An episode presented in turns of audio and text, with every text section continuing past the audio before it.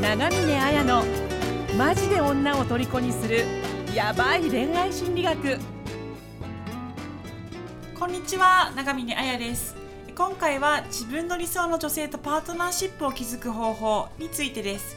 具体的な恋愛テクニック復縁方法については動画説明欄にあるリンクをクリックして無料プレゼントを受け取ってくださいね。それでは本編をどうぞ。えー、どうも長峰彩です高田真奈美です。どうもインタビュアーの村松です。はい、えー今日はですね、えー M さん31歳を迎えて、えーご相談を一緒に深めていきたいと思います。M さんようこそよろしくお願いいたします。よろしくお願いします。パチパチパチパチパチ。いい感じ。はい、じゃあ、えっ、と相談文の方をはい。いきまはい。お願いしま早速ですけど、はい。す。はい、はい、行かせていただきます。はい、はい、えーと今回 M さん31歳からのご相談です。はい、えー僕の相談を聞いてください。はいえー2年半、えーお付き合いした、えー同じ職場の元カノ、かっこ31歳同い年と復縁したい気持ちが強く諦めきれません。えー元カノとの関係が深まったきっかけは職場主催の合コンでした。その当時、えー僕には別の彼女がいたのですが合コンをきっかけに、えー話す機会が増えていったんです、えー当時の彼女とは仲が悪くなっていたのもありきっぱりお別れしてお付き合いしました、えー付き合っている最中は、えー彼女に完全に依存気味だったと思います。仕事面やプライベートでも頼り、えー頼ってばかりいました。えーでも逆に元カノが、えー仕事の愚痴を言っても真剣に向き合うことをせずに、えー空返事な感じと言われたりもしました別れに至った原因は結婚に対して前向きに考えていなかったことだと思います。昨年末に、えー婚約する予定でしたが父の他界や仕事の都合で、えー延期することにしました。その後、えー婚約についてはっきりしなかったために一緒にいても結婚できないからと言われ、えー別れを告げられました。えー正直元カノのことは忘れて次に進みたいのですが執着心が拭えませんどのようにすれば執着せずに自分の幸せについて行動できるのでしょうか？はい。はいというご相談です、はいありがとうございます。ありありがとうございます。そっかなんかさっき自己紹介で仕事がねはい半年ぶりに、あ半年間あった仕事が落ちてその仕事をずっと、とかいろいろお父さんが亡くなってとかちょちょっと大変でしたそうですね。いろいろとこう工事が続いていくんでうー、んどうしてもその休む期間とかあんまり少なかったりしたんでうーん、まあそういうのがあってちょっと延期したみたいなちょっと感じでもあったんですけど。うー、んうんそっかじゃあ M さん的にはしっかりいろいろ考えて計画してたけど、うん、なんか相手とはすれ違った。かなみたいなは感じですか？ね、い。それはあります。うーん。えどうですか？あの執着心で眠れないとか。あ、最初はちょっとあったんですけあど、はい。まあちょっと最近は全然落ち着いてきたかなっていう感じはありますけど、うーん。よかった。じゃあなんか普通ふ普通にって言ったらあれなんですけど、うん。元気に生活はできてる感じかなそうですね。別れた当初はもうなんか仕事もすごいもうやる気がなくなったみたいな感じやったんですけどね。はい。んそっかじゃあちょっとね元気な状は態でい。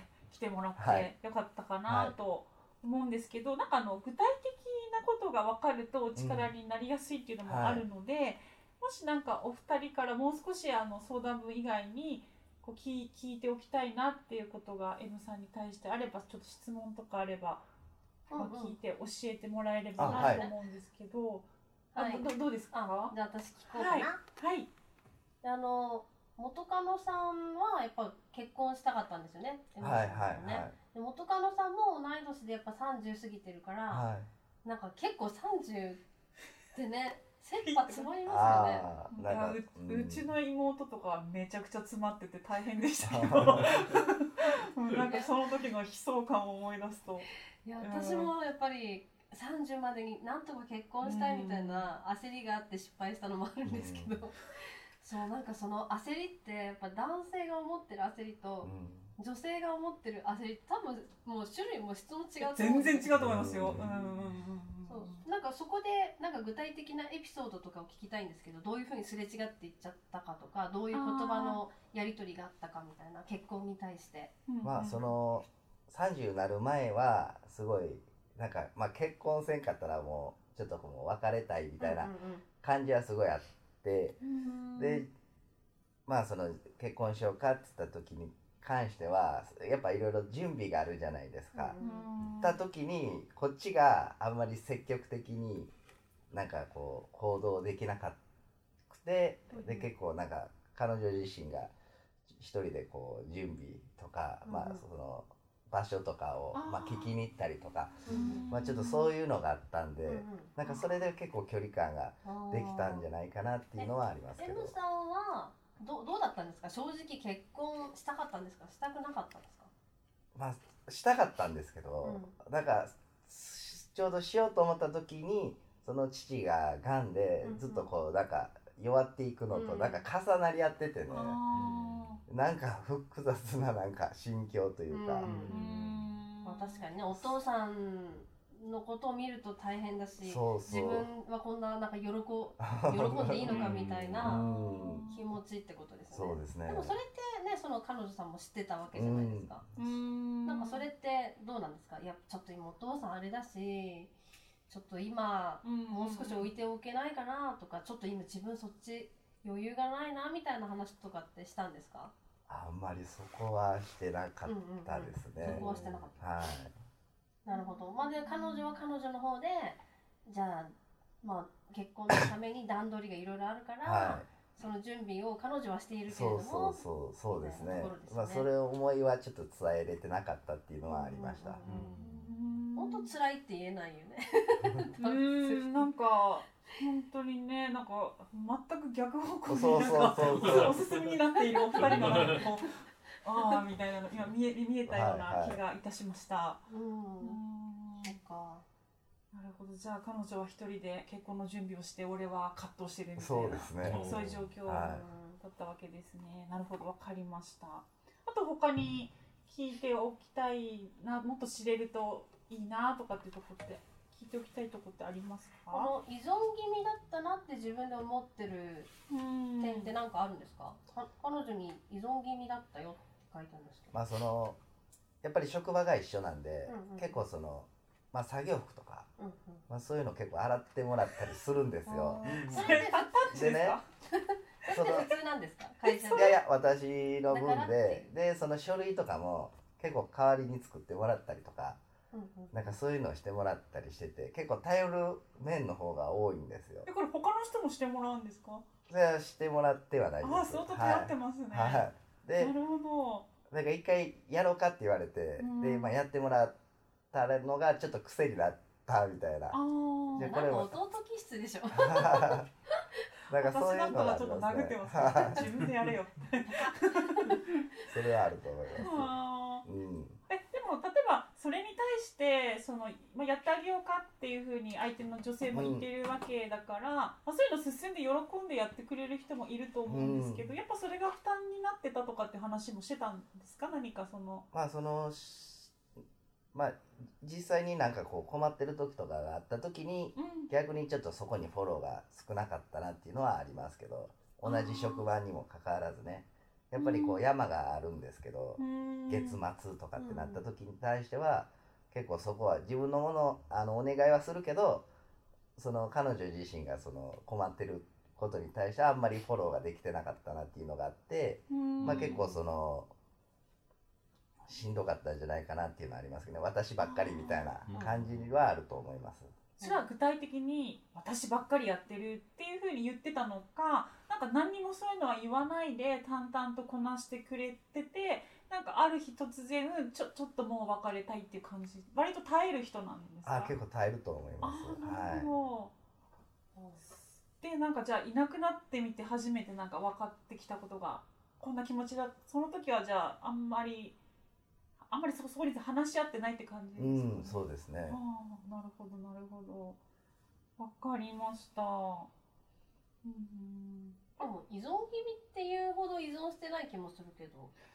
うん。どうなんだろう？んまあこれって関係性だから、うん私だったら絶対許さないですけど。あ何度も言うように、うん、ポカッ言ったけど、はそれって別にそうね。作ってくださいって言ってるわけじゃない。で すなかなんでだろうみたいななんでだろうってなんでこんななっちゃったのかなって感じだけどそお互いのねその関係でそういうのが心地いいよっていう2人もいるから、そこにね2人が心地よさちょうどいい塩梅でできてたんだったらそんなに問題はないとは思うんですけど。おお世話をするのが好きっていう人ももちろんいます。まあまあ確かにそうですね。なんかやっぱりあれじゃないですかその話を聞いてあげれなかった空返事だったっていうところがそうですね。一番あれかもしれないですね、結構。コミュニケーションが取れてないってうんいうところはそうですね。なんかでも一応方向性としてはそのえっ、とまあ執着忘れてあの本当新しい、まあ、恋愛なり結婚なりっていうのに踏み出そうっていう方向で動きたいとか、まあ、あとあのさっきあの事前に聞いてることで、まあ、今後としてはその理想のパートナーとはどういった存在なのかみたいなのをうん明確にしたいっていうのもおっしゃってるので、なんかそういう方向に考えていければいいんですかね。そうですねうんなるほど。そうですね。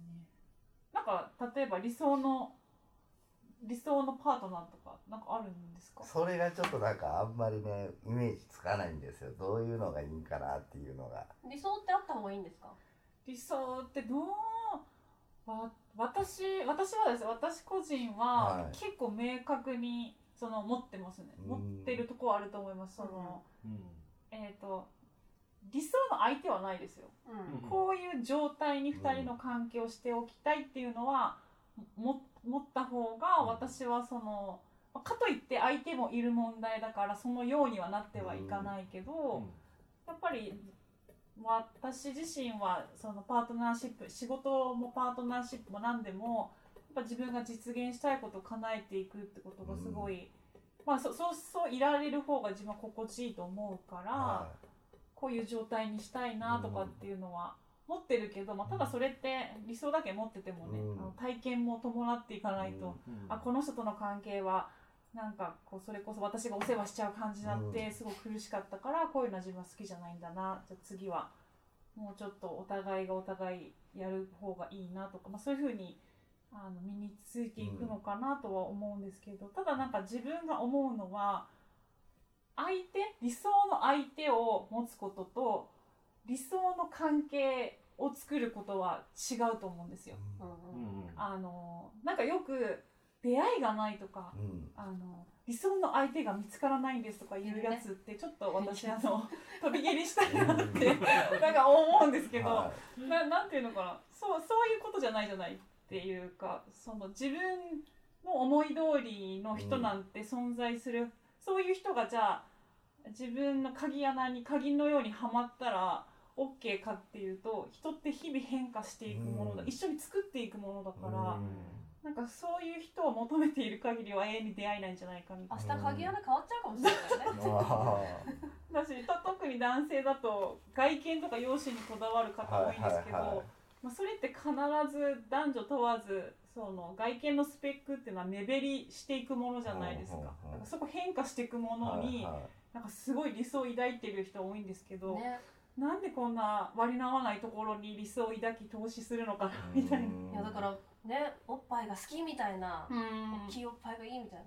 おめえここまで垂れんでみ必たいな。ず垂れるものだから、うん。そこだけをねあのパートナーシップとかに、これが理想ですとかって言ってると3年後ね奥さんの母乳あげた後のね垂れた乳首を見てうん。離婚したいとかなっちゃうと思うんですよ。はいはいはい。ちょっとそれは違うかなっていうのはちょっと思いますけど、ね、はいは M さんはなんかどんな結婚結婚願望はあるんですか？いはいはありますね。どんな結婚がしたいですか？どんな結婚生活がしたいですまあそのまあ一緒にいる時間かはい。にこう落ち着ける感じがいいかなっていうのありますね。ああ、うん。じゃあまったりできるそう関係みたいな。そうそうそうそれで十分かなっていうのはあります、奥さんも働いてた方がいいですか？いやそこはねもう自由でいいと思います。どっちでもいいし、産業でもうん。働いててもどっちでもいい、それは好きにしてもらっていいかなっていうのはありますわ、子供が欲しいとかあ子供は欲しいですね。あああ男の子がいいとか女の子そこはあんまり。どっちでも、うんどっちでも何人欲しいとか兄弟はいた方がいいなとか。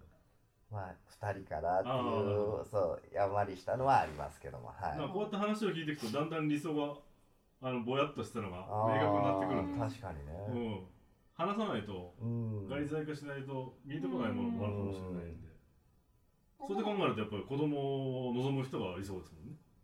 うん、えでもそういう話って元カノさんとかもともしましたよね。あ子供うんぬんとか。なんかね結婚ばっかりをなんかゴールにしてるような感じでその先えじゃあ元のカノより僕の方が深い話した。その先のそうそうそう。そんな感じ。その先あんまりはい真剣にはあんまり話してないかなっていうのはありましたけど。じゃあやっぱその結婚がゴールになってうん。あの突っ走っちゃった感じそうがですね。いや言えなかったのかもしれないですけどね。うん。女の人の方から。いやそれはあるかまあ、もしれない。もともとなんか、ね、自分を主張するタイプじゃなさそうだし、うん。うん乗り気じゃないのは雰囲気でうん。葛藤してるのは伝わってきてると思うから、でもこれってその結婚っていうゴールをはい。目指す、けなんていうのかな。結婚したいだけになってるっていうのはか相手の彼女に対して感じたんですか、いやあのなんていうんですか？こうねなんていうんですかね？そのしこう結婚の準備とかでうん。ちょっと一回その今日忙しいからちょっと断った時があったんですけどその次の日あったらもうすごい態度が急変しててむちゃくちゃ怒ってて。もなんかそういうのがなんかその職場でも多々あるんですよね。急こう浮き沈みがあるっていうか。元カノさんもすごい焦ってたんですよねやっぱり。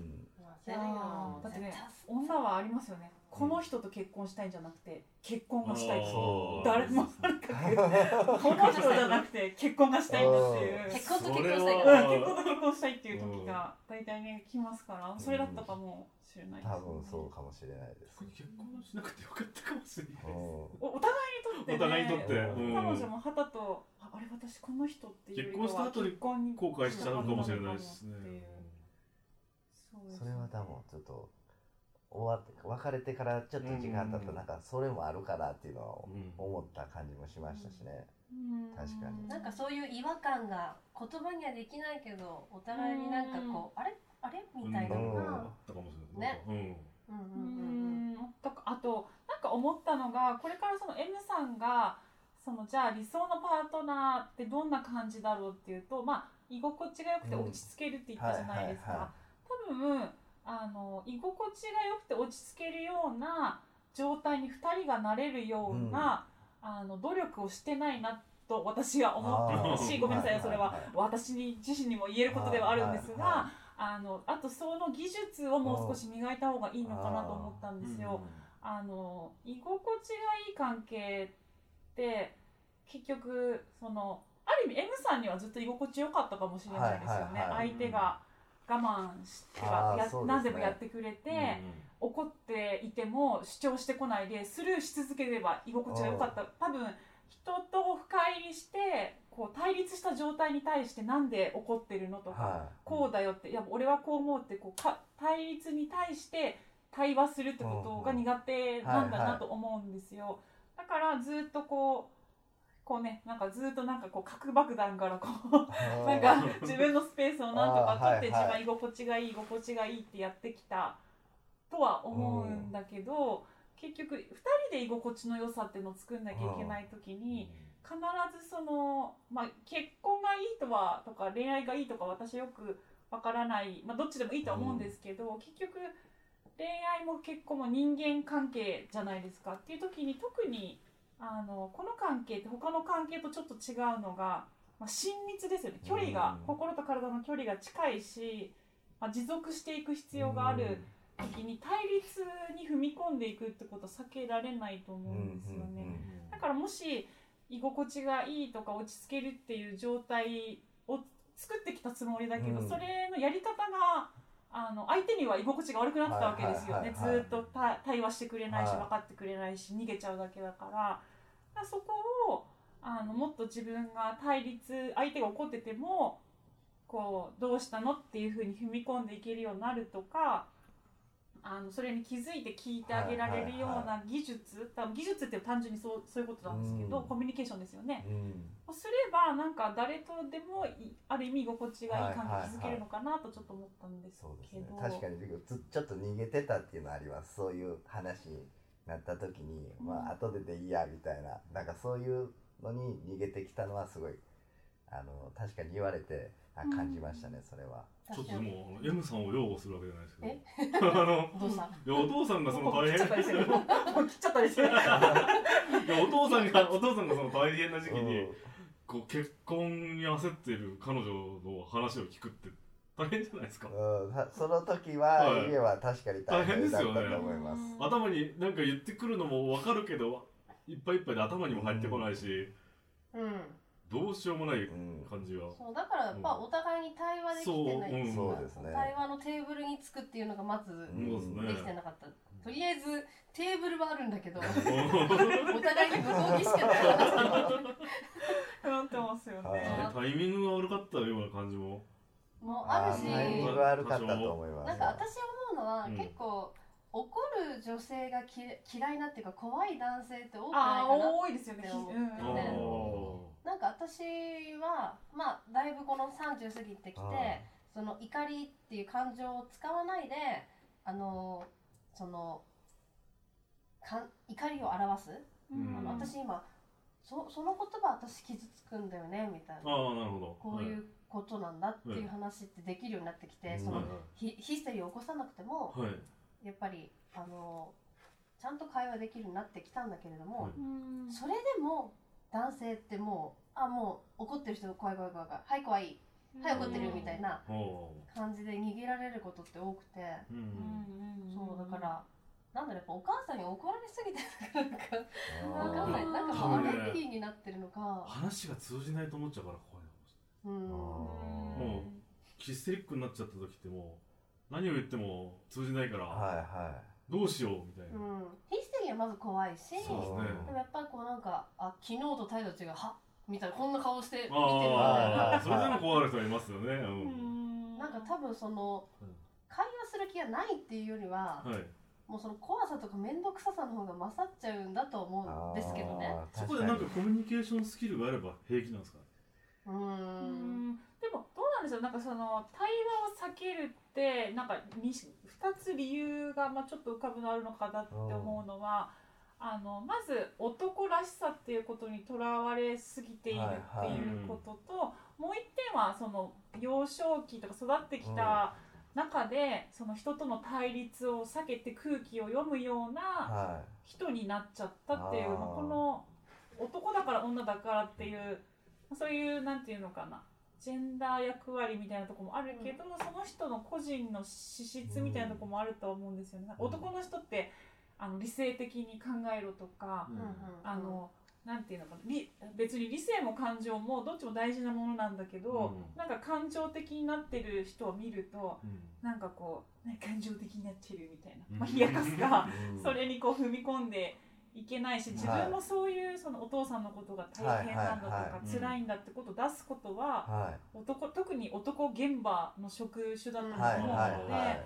そういうのは自分で蹴りをつけろみたいなとこあるじゃないです確かにあかりますね。だからそれ抱え込んじゃうっていうのも、うん。まあ、それ一つあるのと、やっぱりあと親がお母さんがそういうヒステリックで、うん。その見てるとなんていうのかもういそこからは距離を置くか、まあね、逆に戦うかとかいろいろあるとは思うんですけど、だからそういうこともいろいろ相まってそういう対そのひ感情的な対立をに対して立ち向かわないとなかったのかなとは思うけど、はいあとはそれがねじゃあ立ち向かえるようになるかっていうと、別に私はあの例えばさっきですよタイミングが悪かったっておっしゃったじゃないですか、はいうん。人生タイミングが悪いことだらけですよ、私の人生はですよ。はい。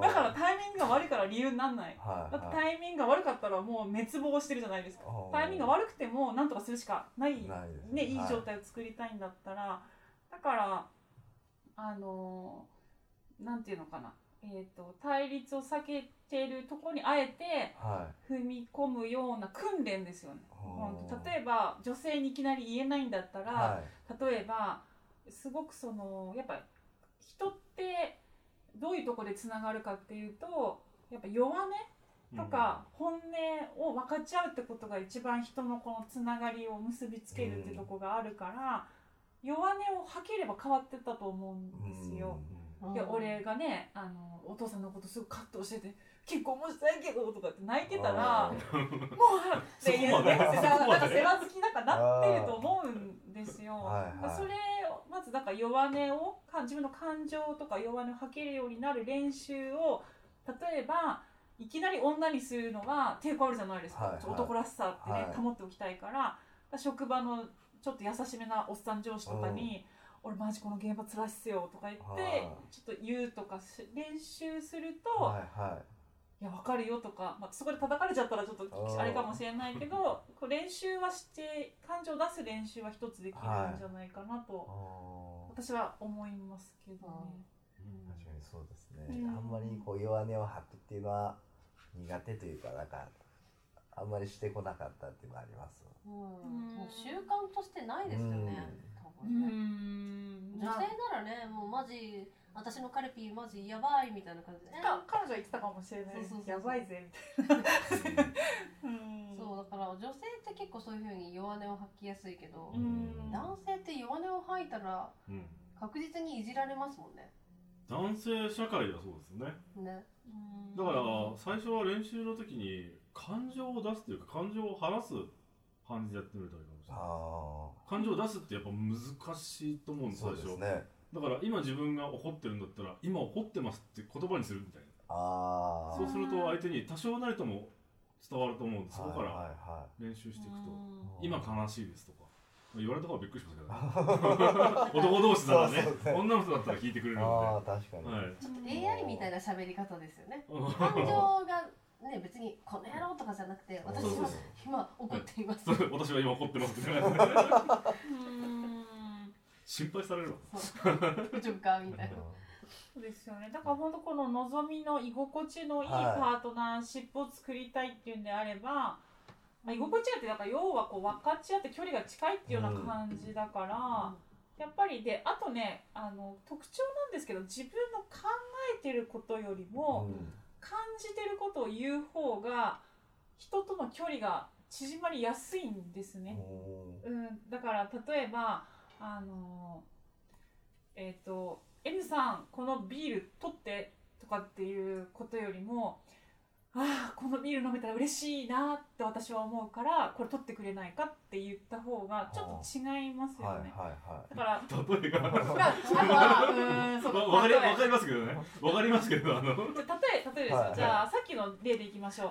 えーっと なんでビール？ってえーっとですね。それだとただうざいやつですけど失礼いたしました。えっと例えばそのえっと彼女にえっとお父さんのこ俺今親父が癌で大変やねやだからちょっと結婚までの話はさっきちょっと見送ってくれいはい。っていうふうにうんうん。言うのと、いや俺今親父が癌です実はすごい顔には出さないけど苦しいんだって。いやでも一方でそんな親父のことを思わずにどんなに結婚できたんだいいすごい嬉しいだろうなっていうのもあってもうすごく苦しんでるんだって、はい。うんもしよければあのこもう一回結婚について考えてくれないっていうのとうん。ち違いますよはいね、はいはだからその感情を言葉にするって人に対する影響力が変わる、その方が要求を飲むんですねい人が、うん。うんそれは言えるようにやる気ありますか？ややできそうですか、はい。やる気ありますか？いやあります。いやもうこれ実践してもらわないとあれなんで。やる気ありますか？って。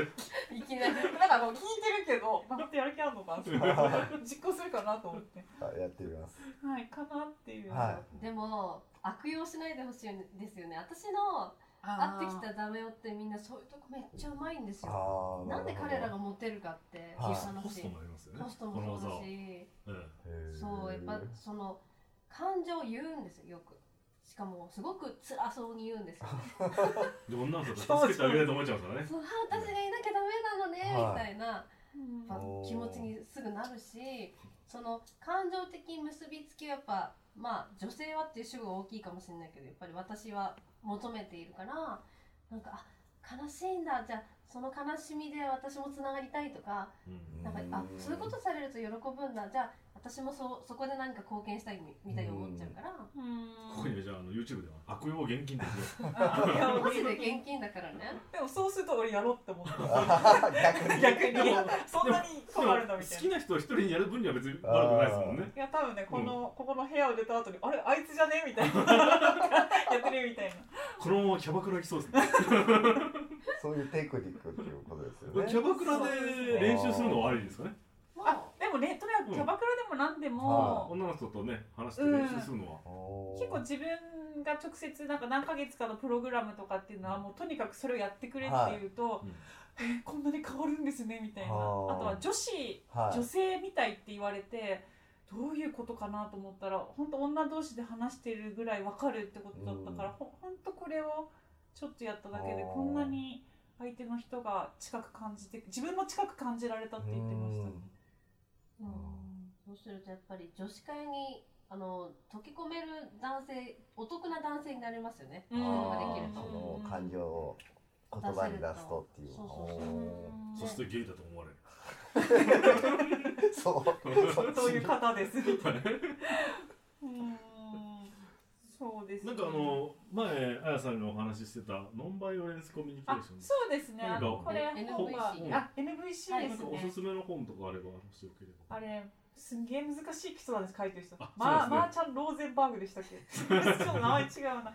えっ、と、なんかもともとあの人は、えー、とカール・ロジャースってはい。い。うカウンセリング、傾聴のこう、はい。共感するっていうところからこう派生していったはい。コミュニケーションで、ノンバイオレンスコミュニケーションっていう NVC っていうのがあるんですけど、それの本多分この辺にまた動画で出ると思うので、それを読むと、はただ結構長い本ではあるからはい。難しいかもしれないんですけど、それをやると、はもうふそんなふ恋恋愛の YouTube とか見てるよりうん。全然、あ の効果あるからいはい。ぜひそれを読んで実践してほしいなっていう、はい。NVC 非暴力コミュニケーションで、まあ分かり合ううん。そうですことも大ね事だし、うん。自分の気持ちをまず分かることもすごく大事っていうふうに言ってると思うんですけうど、んそうそはいじゃあヤムさんそんな感じで。はい。あですね。あれ？じゃあいつうもなんか。キーピングしてくれてるんですか？はいしてます一応。あわかりました。じゃあこんな感じで、はい。はい皆さん言いたいこと全部言いました？かいえいえさっきの本当ノンバイオレンスコミュニケーションすごく、はい。あの非暴力はいだからそのねいあれまた補足しちゃうけど、うん。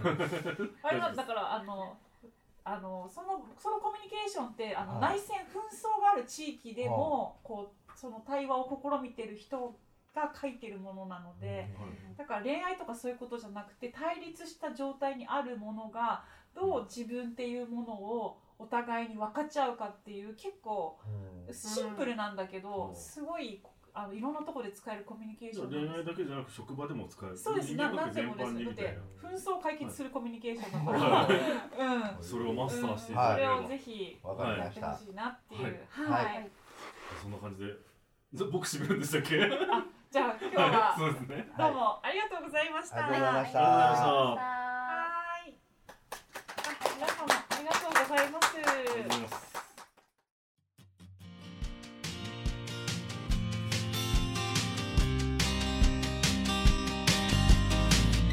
本日の番組はいかがでしたか？番組を聞いていただいたあなたにプレゼントがあります。ポッドキャストの再生ボタンの真下にあるエピソードメモの表示ボタンをクリックすると長峰綾のオリジナルメディアラブアカ僕らの恋愛アカデミア復縁アカデミアの URL が掲載されています。それぞれのメディア内に完全無料で受講できる恋愛成功の極意満載のオンライン講座があります。ぜひ登録して幸せをつかんでくださいね。それでは次回の放送をお楽しみに。